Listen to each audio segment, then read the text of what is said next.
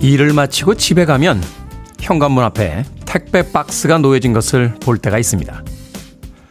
분명 내가 시킨 것은 맞는데 어떤 물건을 주문했는지 기억이 나질 않죠. 한동안 그 박스를 뜯지도 않은 채 쳐다보다가 문득 이런 생각을 해봅니다. 기억도 못할 물건이라면 꼭 필요한 것도 아니었을 텐데 도대체 왜 산 것일까? 우리는 필요 없는 물건을 사고 그 물건들에 둘러싸여 인생을 보내고 있는지도 모르겠습니다. 십이월 이일 목요일 김태원의 프리웨이 시작합니다. 영화의 아침으로 시작하는 이 시간 첫 곡 따뜻한 음악 들려드렸습니다. 스펜더 발렛의 True 들려드렸습니다. 빌보드 키드의 아침 선택 김태원의 프리웨이, 저는 클테짜 쓰는 테디 김태훈입니다. 오이삼구님께서요. 굿모닝입니까? 테디라고 물어보셨는데 굿모닝입니다. 오이삼구님. 황지윤님 굿모닝 테디 너무 추워요. 손은시님 올 들어 최고로 추운 것 같아요. 따뜻한 옷차림이 필요한 아침입니다 하셨습니다. 오늘 아침 대부분 영하권으로 떨어져 있죠.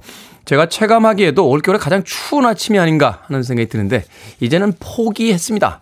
아, 가을을 잡고서 끝까지 안 놔주다가 며칠 전부터 아침 기온이 떨어지자 이젠 겨울이구나 받아들여야 되는구나 하면서 옷장에서 가장 두꺼운 긴 패딩 챙겨서 아침에 입고 왔습니다.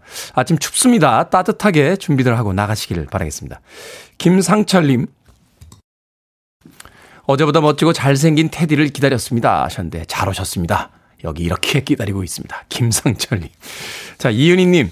습관적으로 뭐라도 한 개씩 시키는 물건 오늘도 택배 한 개 올 예정이네요 하셨고요. 박상호님 택배 받고 좋아하던 딸이 한마디 합니다. 역시 모델이 이쁜 거였어 라고.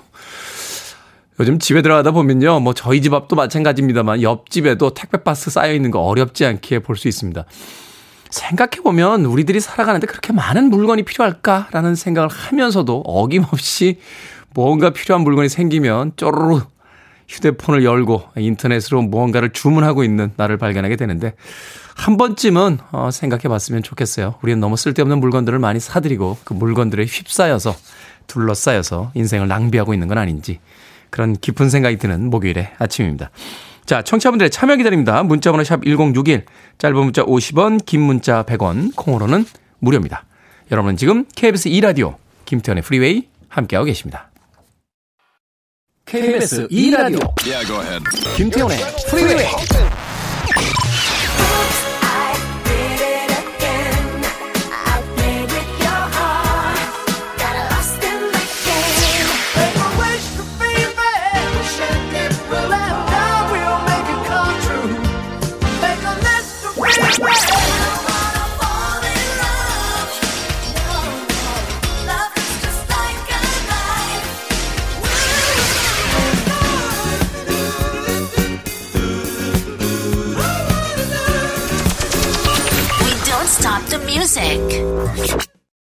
낭만적인 곡이었죠. 제프 로버의 Your Love Has Got Me 들이었습니다.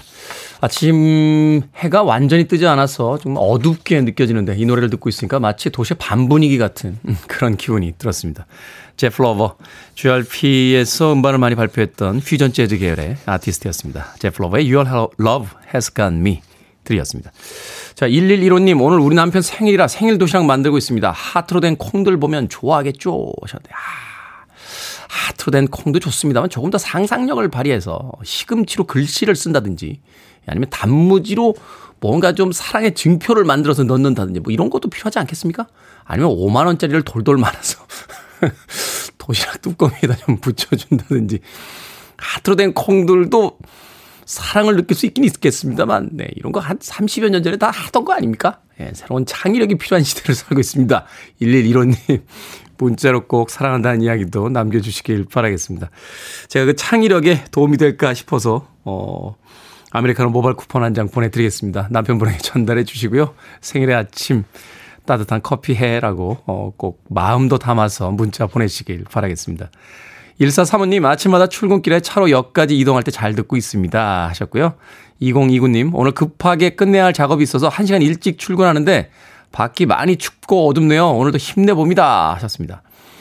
오육삼칠님 집차 사분의 일 톤 운전해 보셨을 텐데 장점과 단점 부탁합니다. 요즘 차에 비해 진짜 안 아르고겠죠 하셨는데 사분의 일 톤이라고 이야기하시는 거 보니까 이제 군용집 차를 이야기하시는 것 같은데, 장점은요, 어, 전자기기가 하나도 없어서요. 혼자서 분해 조립, 아, 수리가 가능합니다. 조금만 배우시면.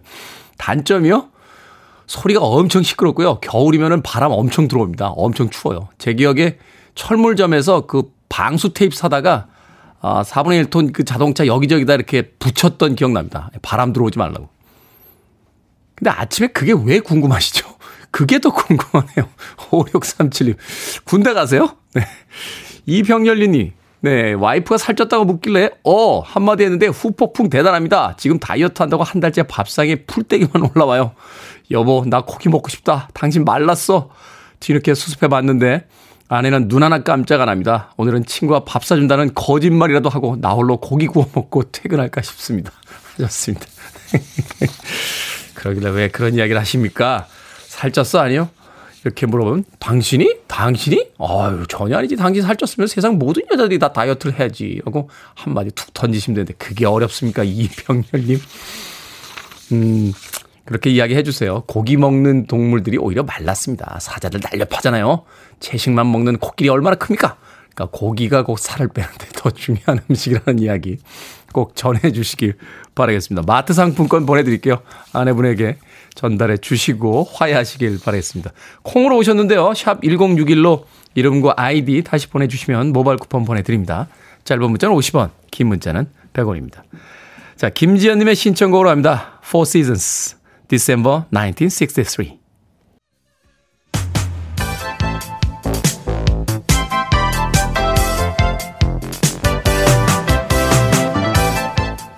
이 시각 뉴스를 깔끔하게 정리해드립니다. 뉴스 브리핑 목요일엔 김수민 시사평론가와 함께합니다. 안녕하세요. 네, 반갑습니다. 자, 당대표로서의 공식 일정을 전면 취소했던 국민의힘의 이준석 대표. 부산과 순천을 방문해서 몇몇 인사를 만난 것으로 전해졌습니다. 어, 네. 암행이다, 자맹이다 여러 가지 이유가 있는데 어, 어떤 일들인 겁니까?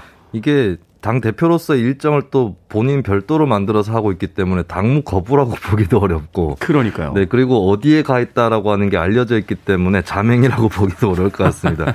제가 봤을 때는 당내 장외투쟁? 이 정도 용어가 맞지 않나 싶은데. 아니, 근데 대부분의 장외투쟁은 이제 당대표가 있고 당대표가 네. 아닌 사람들이 바깥에서 투쟁하는 거 아닙니까? 네, 근데 이번에는 이제 후보가 중앙에 있고 당대표가 변방을 도는 이 구도로 가고 있는데 네. 어제 일정을 살펴보면 일단 어, 이준석 대표가 오전 열 시에 부산 사상구에 있는 장제원 의원 지역 사무실을 찾았습니다. 어, 이 사실이 알려지면서 장 의원하고 이 대표 통화를 했다고 하는데 통화 분위기는 나쁘지 않았다고 하나 일부러 찾은 것이 아니냐 뭐 적진에 들어간 게 아니냐 이런 해석이 또 나왔고요.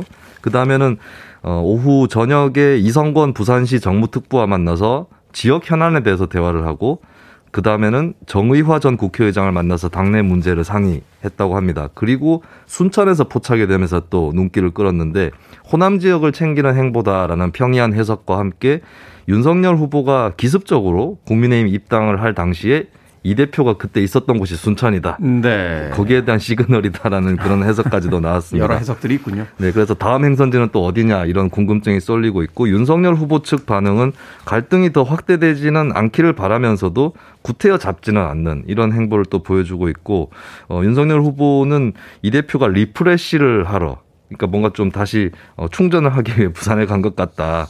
그리고 서울에 올라오면 따로 술 한잔하면서 오해를 풀겠다. 뭐 이런 입장이 또 언론을 통해 전해졌습니다. 음, 네. 어찌됐건 지금 이제 국민의힘에서 그 내부 인사들끼리 어떤 충돌이 있다, 또 갈등이 있다. 이거는 뭐 기정사실화되고 있는 것들이 아닌가 하는 생각이 또 드는군요. 네. 곽상도 전 의원 영장실질심사를 받았습니다. 대장동 민간 사업자에게 도움을 주고 아들을 통해 오십억 원을 받은 혐의로 구속영장이 청구가 됐는데 기각 결정이 나왔어요? 네, 어젯밤 열한 시 이십 분경에 기각이 됐습니다. 애초에 증거인멸이나 도주에 대한 우려는 없기 때문에 거기에 따른 구속은 없을 거다 이런 분석이 있었고 그러면 결국에 어, 혐의를 입증하는 것이 관건이었던 거죠. 그런데 어, 이 영장 전담 판사의 판단이 뭐였냐면 어, 범죄 성립 여부에 대한 다툼의 여지가 있다. 아, 그리고 반면에 구속 사유에 대한 소명은 부족하다. 이런 음. 것이었습니다. 한마디로 결정적인 증거가 지금 보이지 않는다. 이렇게 이야기를 한 거죠. 판사는. 네, 다툼의 네. 여지가 있기 때문에 피의자가 방어권 보장이 필요하다라고 하는 것이죠. 이게 이제 곽상도 전 의원 혐의를 다시 좀 들여다볼 필요가 있는 게 이게 하나은행하고 화천대유 이쪽이 컨소시엄을 구성을 했죠. 이 네. 구성에 도움을 줬다. 그 대가로 아들이 퇴직금을 챙겼다라고 하는 혐의입니다. 근데 보면은 현재까지 수사에서 하나은행 관련자에 대한 조사 이런 것들이 굉장히 좀 부실했다라는 평가가 있거든요. 그렇기 때문에 구속영장을 좀 너무 앞질러서 청구했다 이렇게 사후적으로나마 평가를 할 수밖에 없을 것 같습니다. 네, 최근에 뭐 굵직굵직한 사건에서 이제 그 검찰 쪽에서 계속 구속영장을 청구했는데 많은 기각 결정이 나오면서 사실은 좀 체면을 구겼다 뭐 이런 평들도 있더라고요. 네, 그래서 이것이 충분한 조사가 이루어지지 않은 상태에서 여론을 의식해서 너무 이르게 구속 시도를 한 게 아니냐 이런 평가를 받고 있고, 그리고 구속 시도의 시기도 그렇지만은 그 전에 했었어야 될 소환 조사, 기본적인 사실 조사 이런 부분들이 부실하다. 이 이것들이 이제 특히 대장동 의혹에서 검찰에게 주어지고 있는 비판이라고 보실 수 있겠습니다. 그렇군요. 자, 술 좋아하시는 분들이라면 주의 깊게 들으셔야 할 연구 결과가 나왔습니다. 술 조금이라도 매일 마시면 폭음만큼 위험하다 하는 연구 결과가 나왔어요. 네, 서울대병원 강남센터의 가정의학과 유정은 교수, 삼성서울병원 신동욱 교수 이렇게 공동연구팀을 꾸려서 국제학술지인 자마네트워크 오픈 네, 논문을 게재를 했습니다. 이천구 년부터 이천십일 년 이 기간 동안에 국가건강검진에 참여한 사람들 중에 어, 암 진단 이력이 없는 만 사십 세 이상의 성인 천백만 명 정도를 대상으로 음주 패턴에 따른 소화기암 발생 이거를 이천십칠 년까지 추적 관찰한 건데요.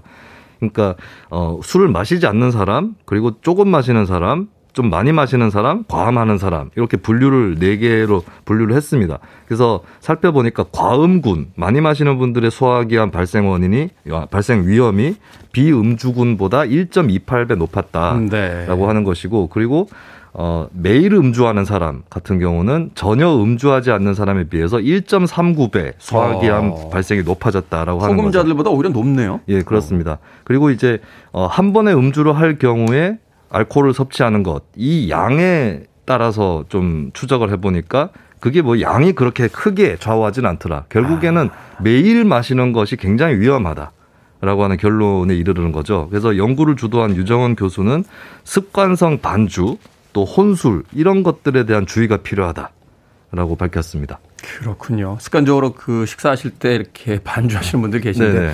나는 뭐 조금만 먹으니까 상관없어라고 하는 게 아니라 오히려 폭음보다 더 위험할 수 있다. 그렇습니다. 라는 연구 네. 결과가 나왔다고 합니다. 자, 오늘의 시사 엉뚱 퀴즈 어떤 문제입니까? 네, 앞서 곽상도 전 의원의 아들 거액 퇴직금 수수 관련 소식 전해드렸죠. 수수한 삶의 국민 입장에서는 거액 수수보다는 사탕수수가 더 익숙해서 서글픈 아침입니다. 아, 그래도 그렇게 연결이 됩니까? 네. 여기서 오늘의 시사 엉뚱 퀴즈. 사탕수수는 줄기에 당분이 많이 함유되어 있어서 줄기에 즙을 짜서 이걸 만듭니다. 맛이 달고 물에 잘 녹는 결정체인 이것. 이것은 무엇일까요? 보기는 이준석 대표 문제로 고민하고 있을 분이 불러드리겠습니다. 네. 일 번 설탕, 이 번 설렁탕, 삼 번 알사탕, 사 번 십 전 대보탕입니다. 정답 아시는 분들은 지금 보내주시면 됩니다. 재미있는 오답 포함해서 총 열 분께 아메리카노 쿠폰 보내드립니다. 사탕수수는 줄기에 당분이 많이 함유되어 있어서 줄기에 즙을 짜서 이거를 만듭니다. 맛이 달고요. 물에 잘 녹는 결정체인 이것은 무엇일까요? 일 번 설탕, 이 번 설렁탕, 삼 번 알사탕, 사 번 십 전 대보탕 되겠습니다. 문자번호 샵 일공육일, 짧은 문자 오십 원, 긴 문자 백 원, 콩으로는 무료입니다. 뉴스브리핑 김수민 시사평론가와 함께했습니다. 고맙습니다. 네, 감사합니다. 최근에 파격적인 화보를 선보여서 구설수에 올라 있습니다. 마돈나입니다. Open Your Heart.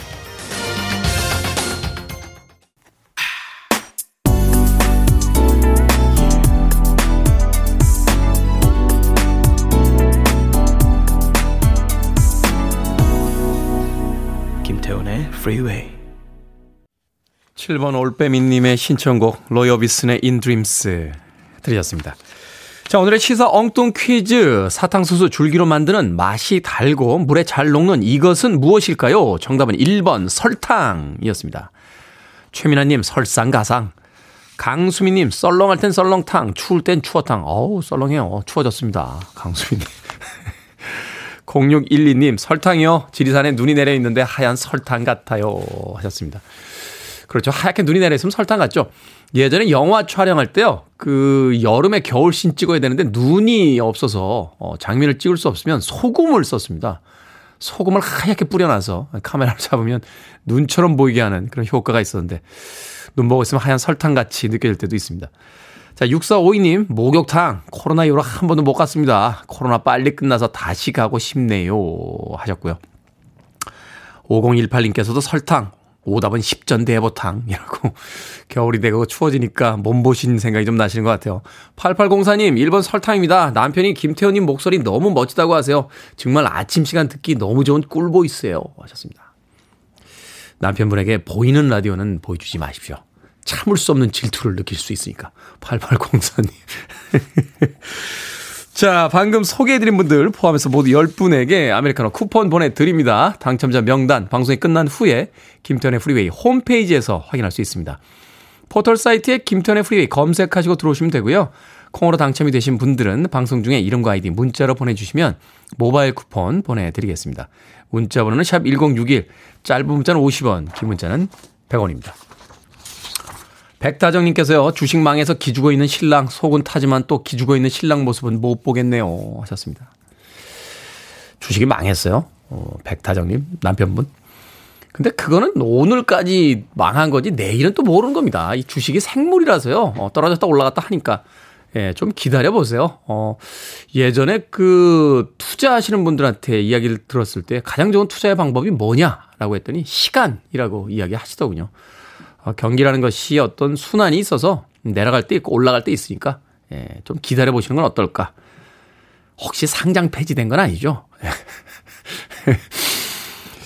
어떤 주식 전문가가 그러시더군요. 어쩌면 그렇게 상장 폐지되는 회사 찾기도 쉽지가 않은데 그렇게 상장 폐지되는 많은 회사들에게 투자를 하시는지. 백다정님 남편분 따뜻한 아주 맛있는 음식 하나 해 주십시오. 기죽어 있으면 안 되잖아요. 치킨 한 마리 보내드릴까요? 역시 주식이 망했을 땐 치킨입니다. 백타장님. 콩으로 오셨는데요. 샵 일공육일로 다시 한번 이름과 아이디 보내주시면 모바일 쿠폰 보내드리겠습니다. 기죽어 있는 남편에게 치킨 한 마리 대접해 주십시오. 짧은 문자는 오십 원, 긴 문자는 백 원입니다. 장기봉님, 안녕하세요. 저는 버스 운전기사입니다. 항상 가족들을 걱정시키는 직업을 가지고 있어서 너무 미안하고 또 이해해줘서 가족들한테 감사하며 지내고 있습니다. 오늘은 아내 오십 번째 되는 생일날이에요. 축하한다고 테디가 외쳐주세요 하셨습니다. 운전하시는 직업까지 있으면 가족들이 걱정 많이 하죠. 한 공익 광고였나요? 다녀올게 라고 하는 그 약속 꼭 지켜달라 하는 광고가 굉장히 기억이 납니다. 오늘도 아침에 나오시면서 잘 다녀올게 라고 인사하셨을 텐데요. 그 약속 꼭 지키시며 들어가시길 바라겠습니다. 롤케이크 보내드릴게요. 아내분과 함께 맛있게 나누시길 바랍니다. 자, 구팔칠일 님, 홍경란님, 이영민님, 백성진님이 신청하신 브리트니 스피어스, Oops, I Did It Again. Time to put on the radio. 김태훈의 Freeway. Are you ready?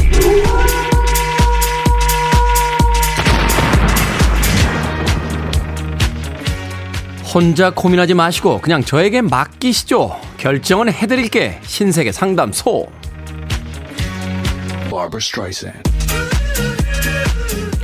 우람님, 고민이 있습니다. 업무 지시를 매번 놓치는 직원이 있어요. 며칠 전에도 몇 번이나 말한 걸 안 해두셨더라고요. 화가 엄청 났는데 오늘 출근해서 야단을 칠까요? 아니면 말까요? 야단 칩시다. 그냥 놔두면 자기가 일 잘하는지 알걸요?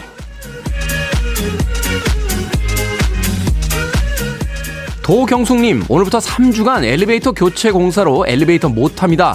어쩐데요? 저는 십칠 층 사는데 안 그래도 날 추워서 수영 다니기 싫었는데 핑계대고 가지 말까요? 아니면 그래도 가야 할까요? 가지 마세요. 날 추운데 뭔 수영입니까? 그냥 내년 봄에 한 십 킬로그램 빼면 돼요.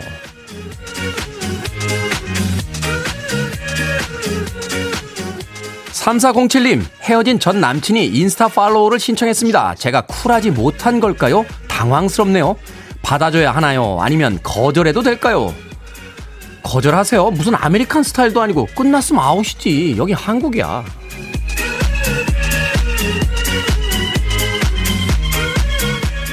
올리비아님, 곧 크리스마스인데 초등학교 일 학년 조카에게 산타크로스가 있다고 속이고 선물을 줄까요? 아니면 그냥 줄까요? 그냥 주세요. 속여봐야 유튜브로 검색해서 금방 알아냅니다.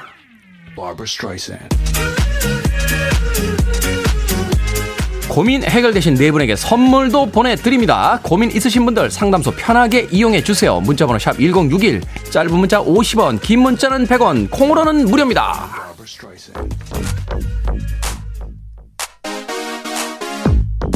아직도 주무시고 계십니까? 테크노트로닉스입니다. Get up! You're listening to one of the best radio stations around. You're listening to 김태훈의 Freeway.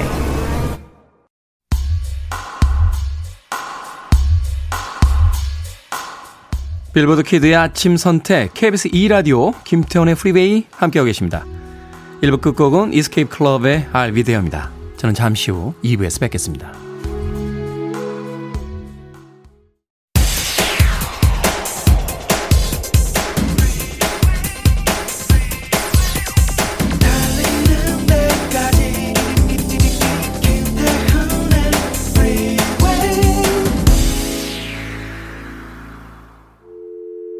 I need your arms around me. I need to feel your touch.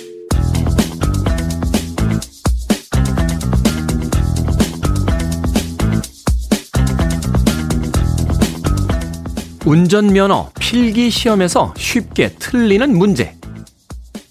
다음 중 안전운전에 필요한 운전자의 준비사항으로 가장 바람직하지 않은 것은? 일.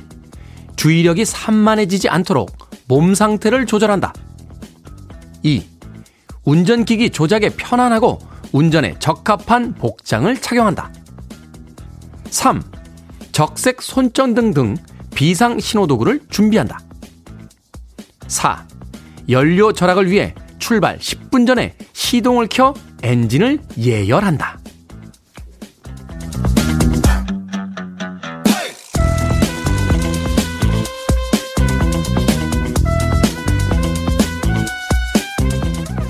뭐든 읽어주는 남자, 오늘은 운전면허 필기시험에서 쉽게 틀리는 문제 읽어드렸습니다. 여러분들도 들으면서 풀어보셨습니까? 정답은 사 번, 연료 절약을 위해 출발 십 분 전에 시동을 켜 엔진을 예열한다 였습니다. 엔진을 십 분이나 공회전시키면 연료 낭비와 대기오염의 원인이 된다는군요. 면허 취득할 때 분명 저도 이런 문제를 풀었고 맞췄을 텐데요. 왜 이렇게 헷갈리고 애매모호하게 느껴지는지 모르겠습니다. 저만 그런 건 아닌 것 같아요. 그래서 다들 운전을 그렇게 하시는 겁니까? 한동훈님의 신청곡 카스의 드라이브로 이 부 시작했습니다. 앞서 일상의 재발견, 우리 하루를 꼼꼼하게 들여다보는 시간이었죠. 뭐든 읽어주는 남자, 오늘은 운전면허 필기시험에서 쉽게 틀리는 문제 읽어드렸습니다. 많은 분들께서 정답을 못 맞추셨다고 문자를 보내주셨습니다. 이은희님, 면허시험 기억도 안 나네요 하셨고요. 최주현님, 공회전 안 돼요 하셨고요. 김보배님, 남편은 예열 안 하면 출발 안 합니다. 하지 말래 여보 하셨습니다. 예전에는 뭐 예열을 좀 해야 된다. 근데 휘발유 차량은 거의 예열 없이 출발하지 않았나요? 이제 디젤 차량이 약간 예열을 해야 된다, 뭐 이런 이야기가 있었는데 최근에는 차들이 다 좋아져서요, 예열이 굳이 필요 없다고 합니다. 또 아파트 주차장이라든지 이런 지하에 차를 세워놓을 때는 그 시동을 꺼놔야지만 또 매연이라든지 또 공회전을 통한 그 연료의 낭비가 없다라고 합니다. 경비 아저씨들이 이렇게 돌아다니시다가요, 오랫동안 지하 주차장에서 시동 걸고 있으면 이렇게 문 두드리세요. 똑똑똑 두드리시면서 시동 좀 꺼주세요라고 이야기하십니다. 네, 예열 안 하셔도 되니까 공회전 하지 마시길 바라겠습니다. 예전에는 그 수동기아 쓸 땐요, 출발하기 전에 일부러 그 부렁부렁 부렁부렁 해서 그 알피엠이라고 하죠. 엔진 회전수 올린 상태에서 이렇게 기아를 넣고 출발하던 그런 습관도 있었습니다. 왓썹 아빠님, 헉 삼 번 선택했는데 틀리셨네요. 틀렸네요 라고 하시면서 보내셨습니다. 자, 운전하면서도 그 교통법규 알쏭달쏭할 때가 있죠. 한 번쯤 점검해 보는 것도 나쁘지 않지 않나 하는 생각 들어서 오늘 뭐든 읽어주는 남자, 운전면허 필기시험에서 쉽게 틀리는 문제 읽어드렸습니다. 자, 뭐든 읽어주는 남자, 여러분 주변에 의미 있는 문구라면 뭐든지 읽어드리겠습니다. 청취자 참여라고 쓰여진 홈페이지에 게시판 사용하시면 되고요. 말머리 뭐든 달아서 문자로도 참여가 가능합니다. 문자 번호는 샵 일공육일, 짧은 문자는 오십 원, 긴 문자는 백 원, 콩으로는 무료입니다. 채택되신 분들에게는 촉촉한 카스테라와 아메리카노 두 잔 모바일 쿠폰 보내드리겠습니다.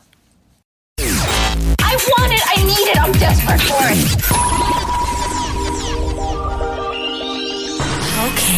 do it. 김태훈의 Freeway.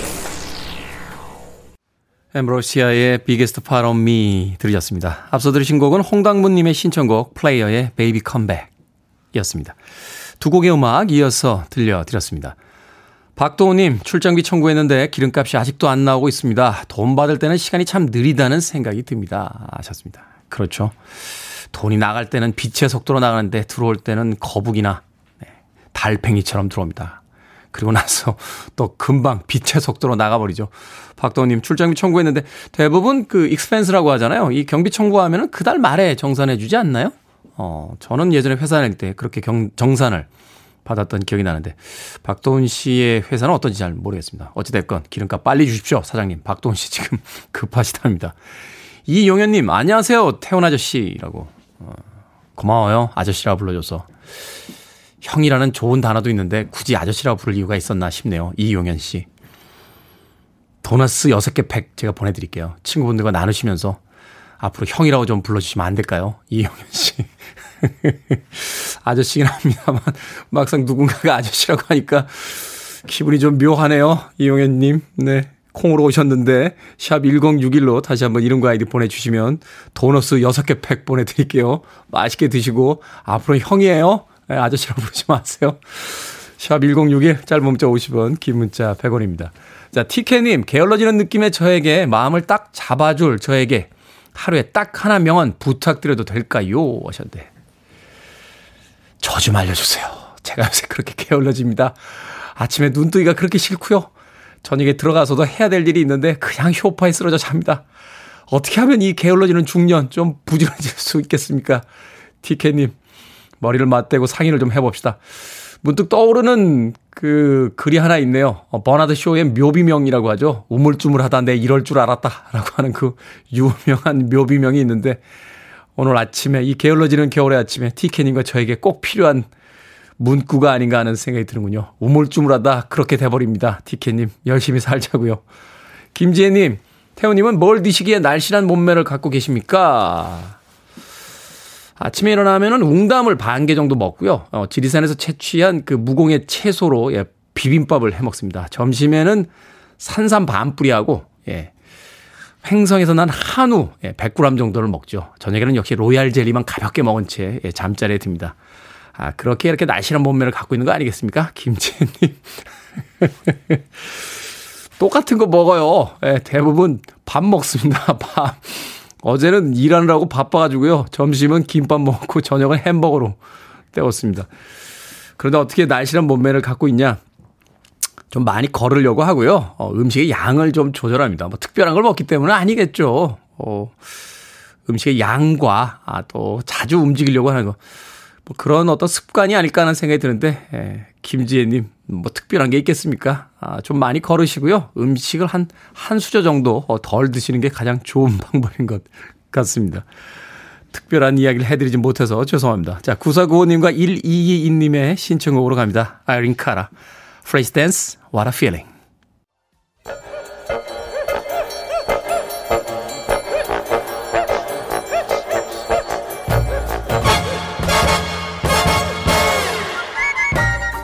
온라인 세상 속 촌철살인 해학과 위트가 돋보이는 댓글들을 골라봤습니다. 댓글로 본 세상.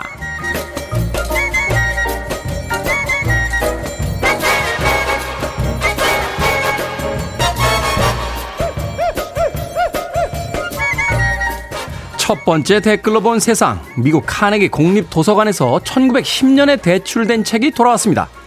익명의 시민이 백십일 년째 장기 연체 중이던 책을 반납한 건데요. 대출 당시 하루 이 센트였던 연체료를 단순하게만 계산해도 우리 돈 구십육만 원에 달한다고 합니다. 보존 상태가 워낙 좋아서 다시 도서관에 비치할 예정인데 열람은 가능하지만 대출은 불가능하다는군요. 여기에 달린 댓글들입니다. 레온님, 어렸을 때 비디오 하루 늦게 갖다주면 무섭게 변하던 주인 아저씨 얼굴이 기억나는 건 왜일까요? 시안님, 도서관이 백 년 넘었다는 게 더 신기하군요. 참 저도 예전에 책들 많이 빌려줬습니다. 아끼던 책 빌려주고 못 받은 책들 참 많았는데요. 지용아, 고등학교 때 빌려간 썬데이 서울 이제 돌려줄 때도 됐잖아. 정윤희 씨 수영복 브로마이드 있던 칠 호로 내가 아끼던 거야. 이제 좀 돌려줘. 응?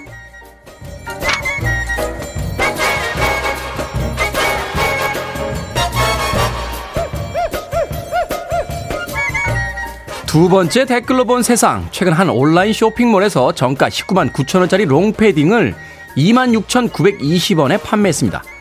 롱패딩을 구입한 소비자 택배를 받자마자 옷을 입어봤는데 주머니 안에서 숙박업소 라이터와 면도기가 나왔다는군요. 논란이 일자 업체는 반품된 옷을 꼼꼼히 검수하지 못했다고 사과했는데요.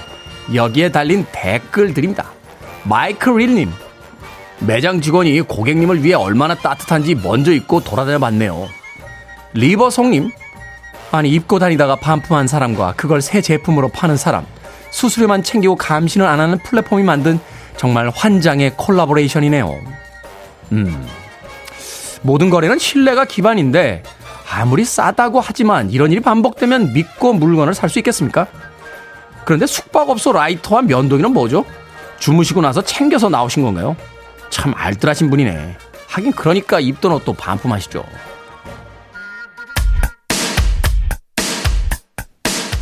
제인 차일드입니다. Don't wanna fall in love.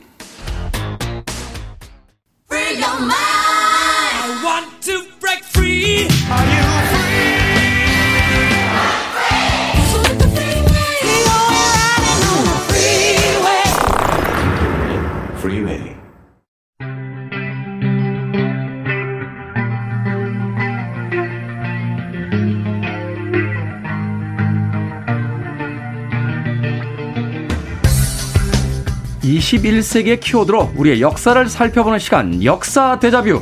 오늘도 공간역사연구소 박광일 소장님과 함께합니다. 안녕하세요. 안녕하세요.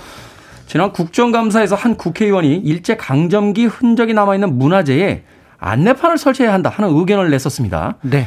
일제강점기의 흔적을 보존해서 알려야 하느냐, 제거해야 하느냐, 언제나 의견이 갈리는 그런 사안인데 네. 어떻게 생각하세요? 네, 사실은 이번 국정감사에서 조금 심각하게 다뤘던 부분 중에 하나가 그게 이제 종묘 담장에 이제 일본 왕의 연호가 새겨져 있었다는 점. 네. 그 때문에 이제 이 부분을 어떻게 해야 될 건가라는 논의가 이어지는 과정에서 얘기가 나온 건데요. 그래서 실제로 지금 이 연호가 왜 누가 만들었는지는 아직까지는 밝혀지지는 않았습니다. 네. 다만 이제 일제강점기에 종묘 담장을 한번 손을 댔다면 그때 이제 아마 보수 내지는 개축, 거기에 보면 연호 뒤에 이제 개축이라는 표현이 들어가 있거든요. 그렇죠. 그래서 아마 그런 것과 관련이 있어서 지금부터 아마 연구가 되어야 되지 않을까라는 생각을 하고 있고요. 앞에서 지금 말씀하셨던 것처럼 이 부분을 어떻게 할까라는 고민들은 늘 있었습니다. 그래서 팔십 년대랑 구십 년대에 보면은 이런 부분들을 주로 없애는 쪽으로. 음. 그래서 뭐 예를 들어서 글자가 새겨져 있으면은 이렇게 긁어낸다거나 지우거나 아니면은 건축물인 경우는 그걸 뭐 헐고 그 자리에 뭐 새롭게 건물을 짓는다거나 뭐 이런 경우가 많았었는데요. 최근에는 이런 경우보다는 예전에 조금 속상했던 역사지만 그 모습을 그대로 두어서 그래서 그거를 가지고 역사의 어떤 경계로 삼으면 좋겠다라는 논의가 좀 더 많았고요. 최근 앞에서 말씀하셨던 국정감사에서도 이거를 뭐 없애자는 얘기보다는 여기에 뭐 안내판을 새겨서 그 내력이 무엇인지를 좀 알려야 되지 않겠느냐 이런 얘기가 나왔던 것으로 알고 있습니다. 그렇죠. 자, 우선은 종묘 담장에 일왕의 연호가 새겨졌다. 이 과정이 좀 궁금합니다. 사실은 그거는 앞에서 말씀드렸던 것처럼 정확하게는 알 수 없는데요. 네. 그나마 이제 그것과 관련 있을 하나의 사건 정도는 생각해낼 수가 있을 것 같습니다. 이른바 이제 율곡로의 등장이라고 볼 수가 있는데요. 어, 이 길은 천구백삼십일 년에 우리가 알고 있는 지금의 이제 경복궁 쪽에서부터 시작해서 흥인지문 쪽까지 연결된 도로입니다. 음. 당시 기준으로 본다면 조선 총독부에서 동숭동에 있었던 총독부 의원, 그러니까 이제 지금 서울대학교 의학박물관으로 쓰고 있는 건물인데요. 이것을 연결하는 것을 주 목적으로 삼았다라고 볼 수가 있습니다. 사실은 그 배경에는 이제 천구백이십육 년에 총독부가 남산에서 경복궁으로 이전해 오거든요. 그러면서 총독부 중심으로 서울 북부의 도로를 좀 정비를, 그러니까 자신들의 어떤 통치에 유리하도록 정비를 하게 되는 과정에서 놓은 길이다. 이렇게 이제 볼 수가 있는데요. 음. 문제는 이 길이 종묘와 창덕궁, 창경궁 사이를 뚫고 지나갔다라는 거죠. 아. 그래서 처음에 이 길을 설계를 할 때, 어, 아마 처음 설계는 천구백이십 년대 초반이었는데, 어, 종묘 쪽으로 좀 치우쳤던 것 같습니다. 네. 그러니까 이제 순종이 이제 천구백이십육 년에 그 돌아가시게 되니까 그때까지 살아 있었는데 화들짝 놀랐던 거죠. 음. 무슨 말이냐, 종묘를 어떻게 영역을 넘어갈 수 있느냐라고 해서 그나마 타협을 한 것이 약간 창덕궁 쪽으로 이제 치우쳐서 설계를 해서 네. 현재 이제 율곡로가 완성이 되었다라고 볼 수가 있는데요.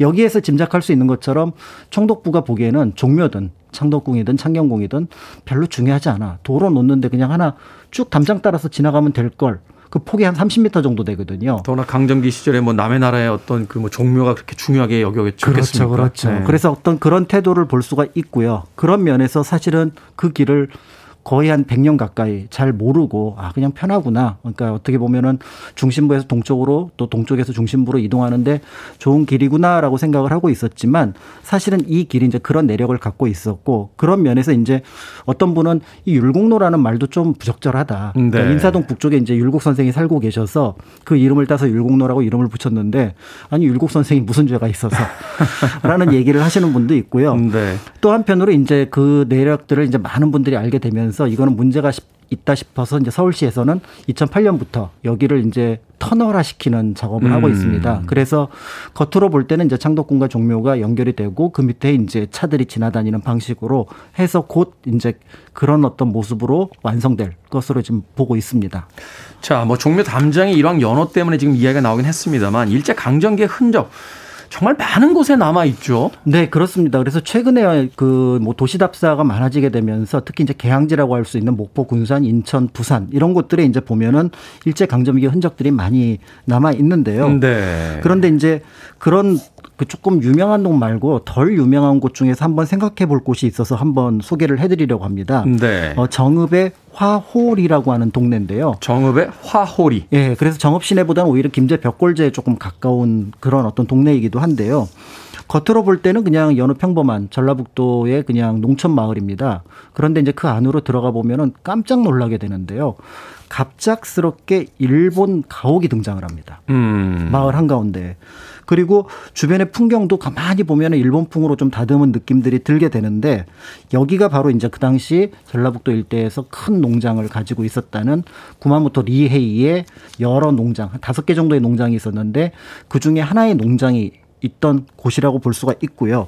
그리고 이 안에서 아까 말씀드렸던 그 일본식의 건물은 구마모토가 이제 일본에 머물다가 잠시 한국에 와서 그러니까 뭔가 농장 상황을 이렇게 살펴볼 때 음. 잠시 머물렀던 곳입니다.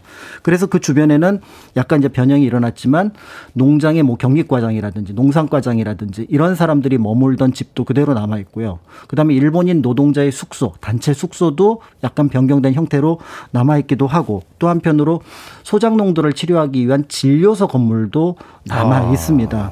그래서 뭐 대장간이라든지 또 일본인 이름을 지은 어떤 상점 건물도 남아 있어서 만약에 여기를 예전 모습으로 조금만 손을 대면은 완전히 일본인 마을 하나를 만드는 건 큰 문제가 없는 그런 어떤 네. 농촌 마을이라고 볼 수가 있는 거죠. 그렇군요. 말하자면 우리의 어떤 그 국토인데 우리의 네. 어떤 땅인데 어느 지역에 갑자기 들어가니까 일본 마을이 나타나게 되는 그렇습니다. 이런 이제 경험을 하게 된다. 네네네.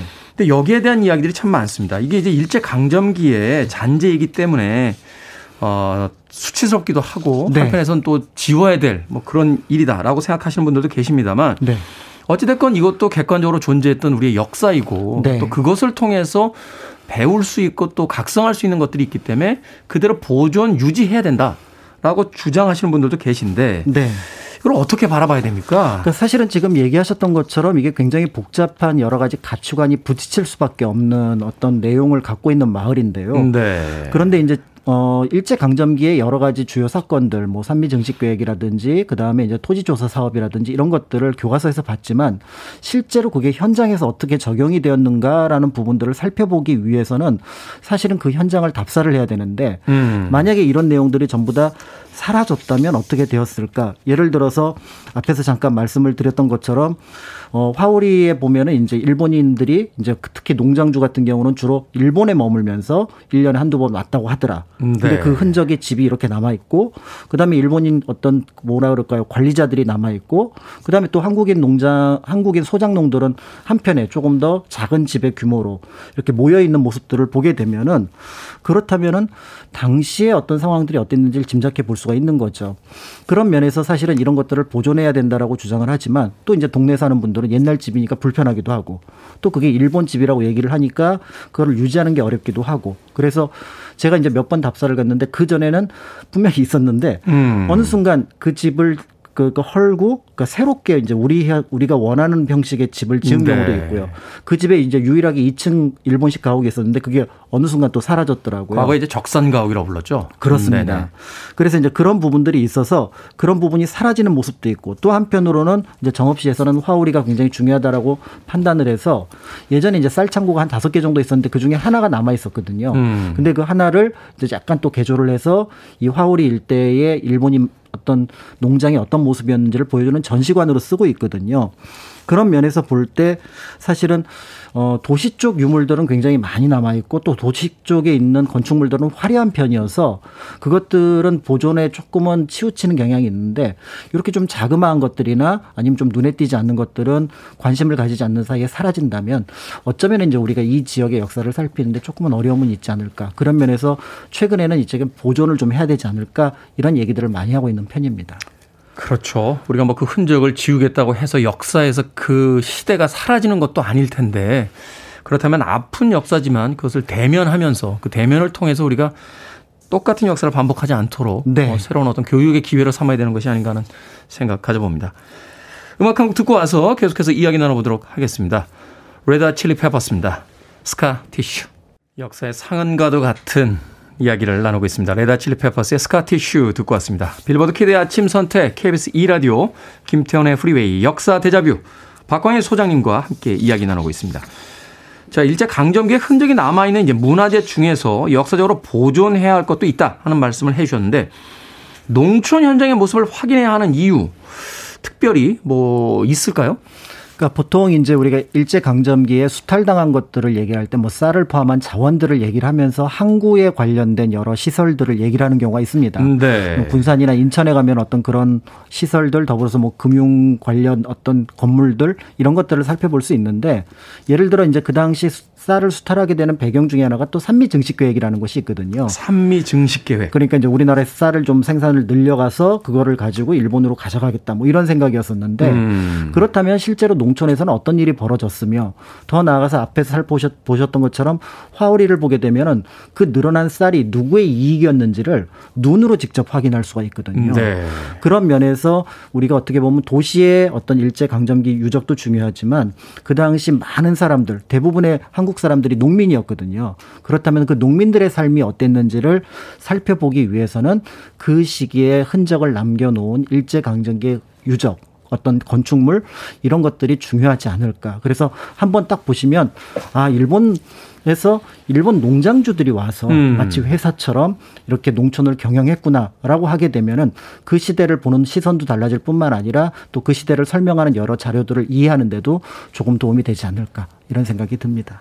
단지 아픈 상흔이 아니라 이것은 말하자면 저들이 부정하고 있는 그 일제강점기의 어떤 여러 가지 만행들에 대한 증인의 역할도 할 수 있다. 그렇습니다. 그러니까 그런 의미로서 이 문화재들을 우리가 보호해야만 한다라고 네. 이야기를 해 주신 것 같습니다. 자, 이런 의미로 인정, 인정을 받아서 문화재로 등록된 건축물 꽤 많죠? 네, 그렇습니다. 그래서 이제 이런 부분들이 이제 좀 고민스러웠고, 이 부분을 어떻게 처리할까 하다가, 그래서 이제 그렇다고 또 이런 어떤 많은 유적들을 모두 우리가 알고 있는 뭐 지정해서 문화재로 어떤 등록하는 것들은 좀 어렵지 않을까, 이런 생각을 네. 하게 된 거죠. 그런 의미에서 비정 문화재 가운데 이것을 누군가가 등록을 원하면 그러면은 그걸 등록을 해주자. 그래서 아. 조건을 약간 오십 년 정도로 결정을 합니다. 그래서 네. 지금으로부터 오십 년 이전의 건물 가운데 그거를 가지고 있는 사람이나 주변에서 이거는 조금은 보존을 했으면 좋겠습니다. 대신 보통 문화재는 보존이 일 차 목표인데 이렇게 새롭게 등록을 하는 문화재인 경우에는 활용도 가능하도록 해주자라고 음. 얘기를 해서 약간 원래 문화재는 손대면 안 되잖아요. 그렇죠. 어. 이제 발상의 전환을 하게 됩니다. 그래서 이렇게 등장한 게 이천일 년부터 등장했던 등록문화재 제도입니다. 등록문화재. 그 네. 국가가 지정하는 게 아니라 어떤 사람이 신청을 하면 심사를 좀 하고 나서 등록시켜줄게. 이렇게, 그렇습니다. 이렇게. 아. 그렇게 해서 그래서 외형을 크게 바꾸지 않는 안에서는 내부의 어떤 여러 가지 모습들은 조금 바꿔도 되고요. 현대적으로 네. 바꿔도 되고. 왜냐하면 이게 백 년이 안 된 거니까. 그러니까 계속 지금도 쓸 수 있고 또 쓰면 더 좋을 수도 있거든요.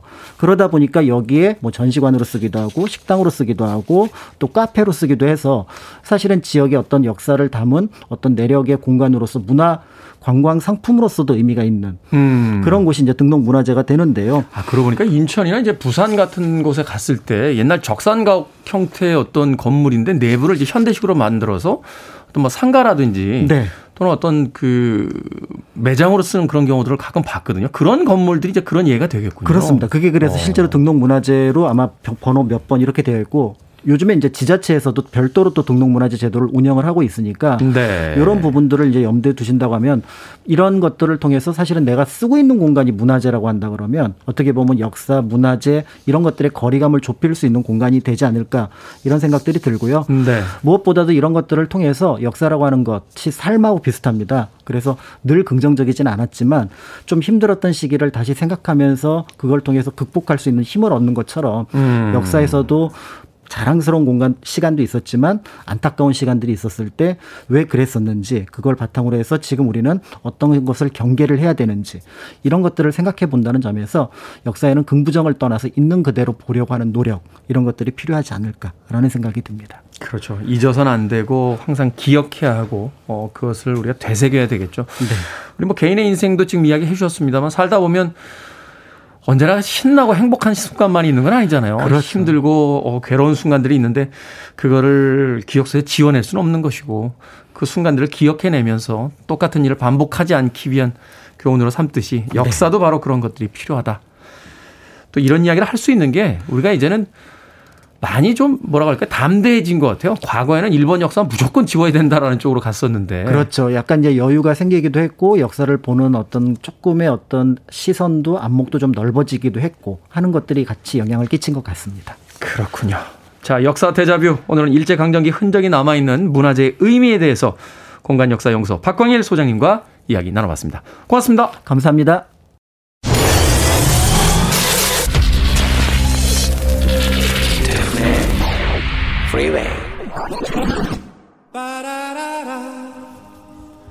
케이비에스 이 라디오 김태훈의 프리웨이 오늘 방송 여기까지입니다. 오늘 끝곡은 플라잉 피켓츠의 Only You 듣습니다. 편안한 하루 되십시오. 오늘 아침 춥습니다. 따뜻하게 나오세요. 내일 아침 일곱 시에 돌아오겠습니다. 고맙습니다.